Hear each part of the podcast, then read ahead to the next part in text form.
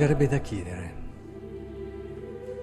voi se vi facessero scegliere, preferireste non essere sottomessi al marito? Possiamo anche fare alla rovescia, ma insomma qui è così. Eh, oppure preferireste rinunciare a... perché bisogna vedere che cosa poi è il marito, no? Facciamolo pure con le mogli qui presenti. Non siete sottomesse, però, qui si dice, i mariti amano le vostre mogli come Cristo ha amato la Chiesa. Rinuncereste a questo? O hanno il dovere di amare le mogli come il proprio corpo. Chi ama la propria moglie ama se stesso. Nessuno infatti ha odiato la propria carne, la nutre, la cura, come anche Cristo fa con la Chiesa. Questo è uno di quei brani che si rischia di interpretare emotivamente. Allora, l'esordio, dal punto di vista emotivo, poco felice, e, e rischia di far trascurare tutto il resto ma io non c'è paragone, ma che mi sottomettano tutta la vita se di là ho uno che mi tratta così. È un essere sottomessi che è molto più che essere liberi. E allora cerchiamo davvero di capire e di comprendere il senso profondo che ci sta dietro a un testo come questo, l'altezza, la grandezza di questa vocazione, di questo mistero grande che è il mistero del matrimonio. Abbiamo il Papa che sta parlando della famiglia proprio in Irlanda, in, nel momento in cui c'è la giornata della famiglia e dove si parla anche del matrimonio e, e, si vuole riscoprire il senso profondo, si riparte da quel documento fondamentale eh, che ha fatto anche tanto discutere del Papa. E ora è importante che noi ritroviamo il senso grande, l'altezza e la verità di questo sacramento, di cui il mondo ha assolutamente bisogno. Eh, perché si parla tanto di famiglia, ma non ci saranno mai delle famiglie eh, che siano la cellula fondamentale della società se prima non c'è un matrimonio vissuto bene, un matrimonio vissuto bene, un matrimonio che viene compreso in tutte le sue potenzialità. Ma non sapete quanti cristiani vivono il matrimonio al 10%? Al 10%, ma brave persone, intendiamoci, si vogliono bene, si rispettano, cercano di non tradirsi, e... ma cos'è il matrimonio? Qui ci vengono date alcune indicazioni fondamentali, è un'avventura fantastica, è un percorso che i due affrontano eh, in una scelta, ecco questo è un tema che vi do da riflettere a casa con calma, perché tutte le letture ci parlano di scelta, di scelta. Dalla prima, allora cosa vuoi scegliere, popolo? Vuoi stare con Dio o vuoi? E lì nasce la famosa alleanza del libro di Giosuè. E dall'altra parte è una scelta anche il matrimonio. E così si trovano nel Vangelo gli apostoli dinanzi ad una scelta. Ve ne volete andare anche voi? Questo messaggio è duro secondo voi? Questo messaggio è difficile? E loro scelgono alcuni di andare e altri di restare, perché la vita è costruita sulla scelta. Facciamo fatica a scegliere perché a volte il tran tran ci evita... Eh, facciamo le cose, ne facciamo tante, il mondo ci aiuta perché ci riempie le nostre agende, le nostre giornate di tante cose, utili o inutili, ma che comunque sembrano tutte assolutamente necessarie e che alla fine ci portano a tirare avanti senza fermarsi e guardare la propria esistenza e quello che si è fatto con lucidità, quasi a distanza per valutarla meglio e per vedere se davvero stiamo facendo le scelte migliori, le scelte più belle, le scelte più vere, più alte che il nostro cuore e la nostra vita possa, eh, possa vivere, desiderare e gestire. Ora,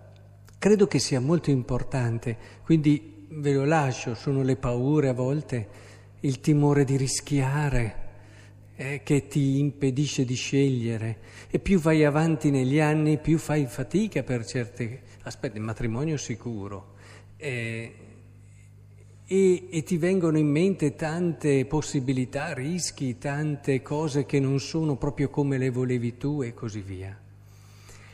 Ora, il matrimonio non è il luogo dove io eh, devo riempire il vuoto di affetto che ho.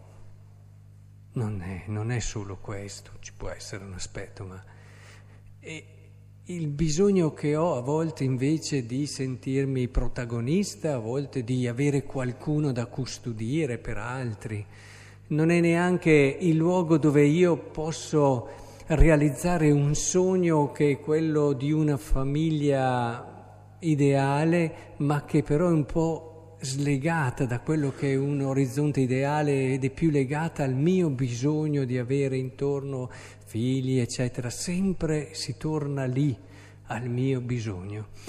Per vivere davvero il matrimonio con quel respiro, con quella forza che ti può dare, occorre introdurre un orizzonte ideale, sapere che i due si riconoscono l'uno nell'altro come i possibili partner di, una, di un cammino fantastico fatto insieme, dove eh, dopo aver visto, studiato, si vede che l'ideale, la meta, l'obiettivo del cuore dell'uomo che compendia e che raccoglie e che armonizza tutti i suoi bisogni è trovare la bellezza, trovare la pienezza e trovare l'amore.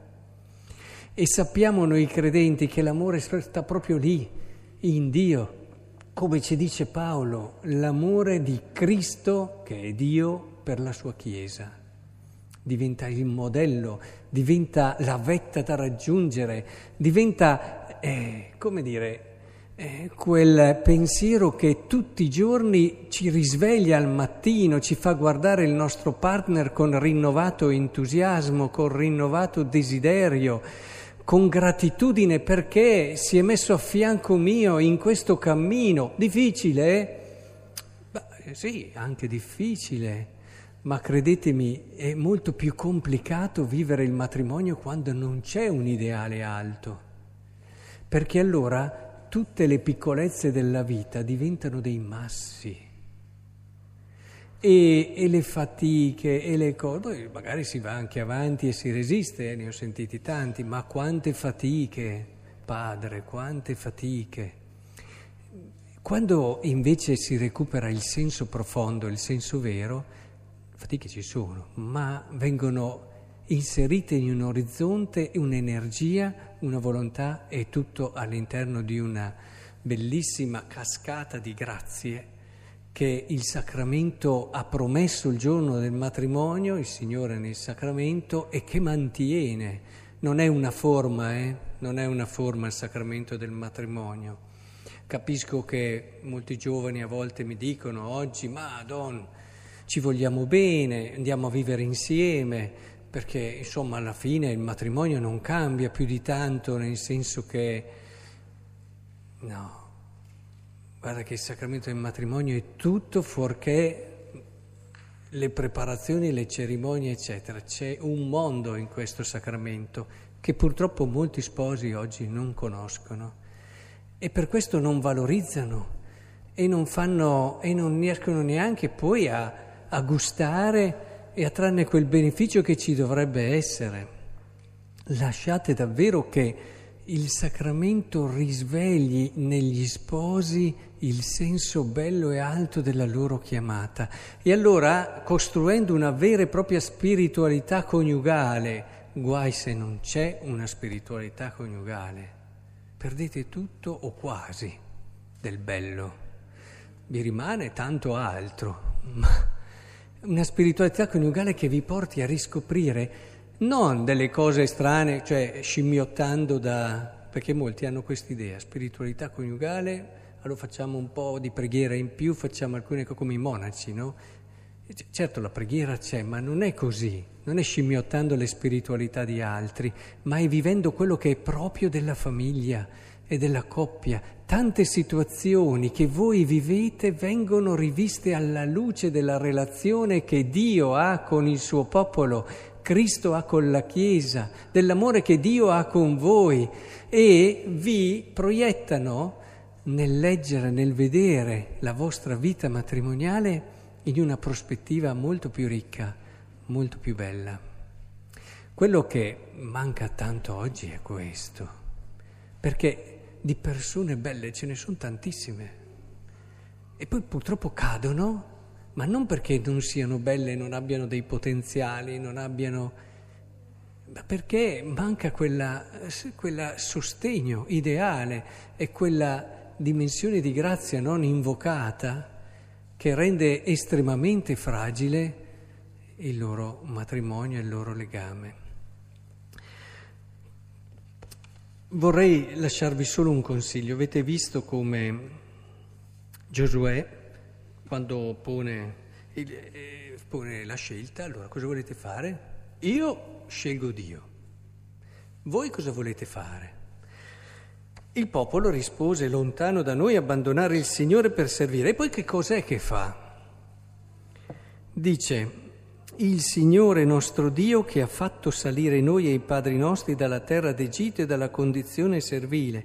Egli ha compiuto dei grandi segni dinanzi ai nostri occhi, ci ha custodito con tutto il suo cammino. Loro vanno, per supportare la loro scelta, vanno a vedere la storia. Vanno a vedere la storia e tutto quello che Dio ha fatto per loro. Dicono, no, noi scegliamo Dio perché siamo andati a vedere questa storia. E poi nel Vangelo si dice anche ci dà una speranza. Eh? Sono le due cose fondamentali all'interno di una scelta. Perché tu solo hai parole di vita eterna, no? Scegliamo te perché tu solo hai parole di vita eterna. Ecco, queste due dimensioni sono fondamentali anche all'interno del matrimonio, che è una scelta, una scelta per sempre, che è guardate spesso la vostra storia d'amore, dedicate tempo, questo fa parte della spiritualità coniugale, dedicate tempo, questa è preghiera nel rileggere le opere di Dio nella vostra storia d'amore personalissima come famiglie. Ogni settimana dovrebbe esserci un po' di tempo, che non è solo riguardare l'album del matrimonio, ma è ripensare tanto, fin da quando ci si è incontrati la prima volta, e ritornare spesso lì e rileggerle insieme interpretarle, vederle con occhi nuovi, scoprendo quella trama di provvidenza, di disegno di Dio che c'è stato in tutta questa storia. E guardando avanti, eh, ricordatevi che il vostro amore è per essere sempre ed è anticipo di quell'eternità di gioia che il Signore vi ha preparato ed è la vostra unica, vera, grande speranza.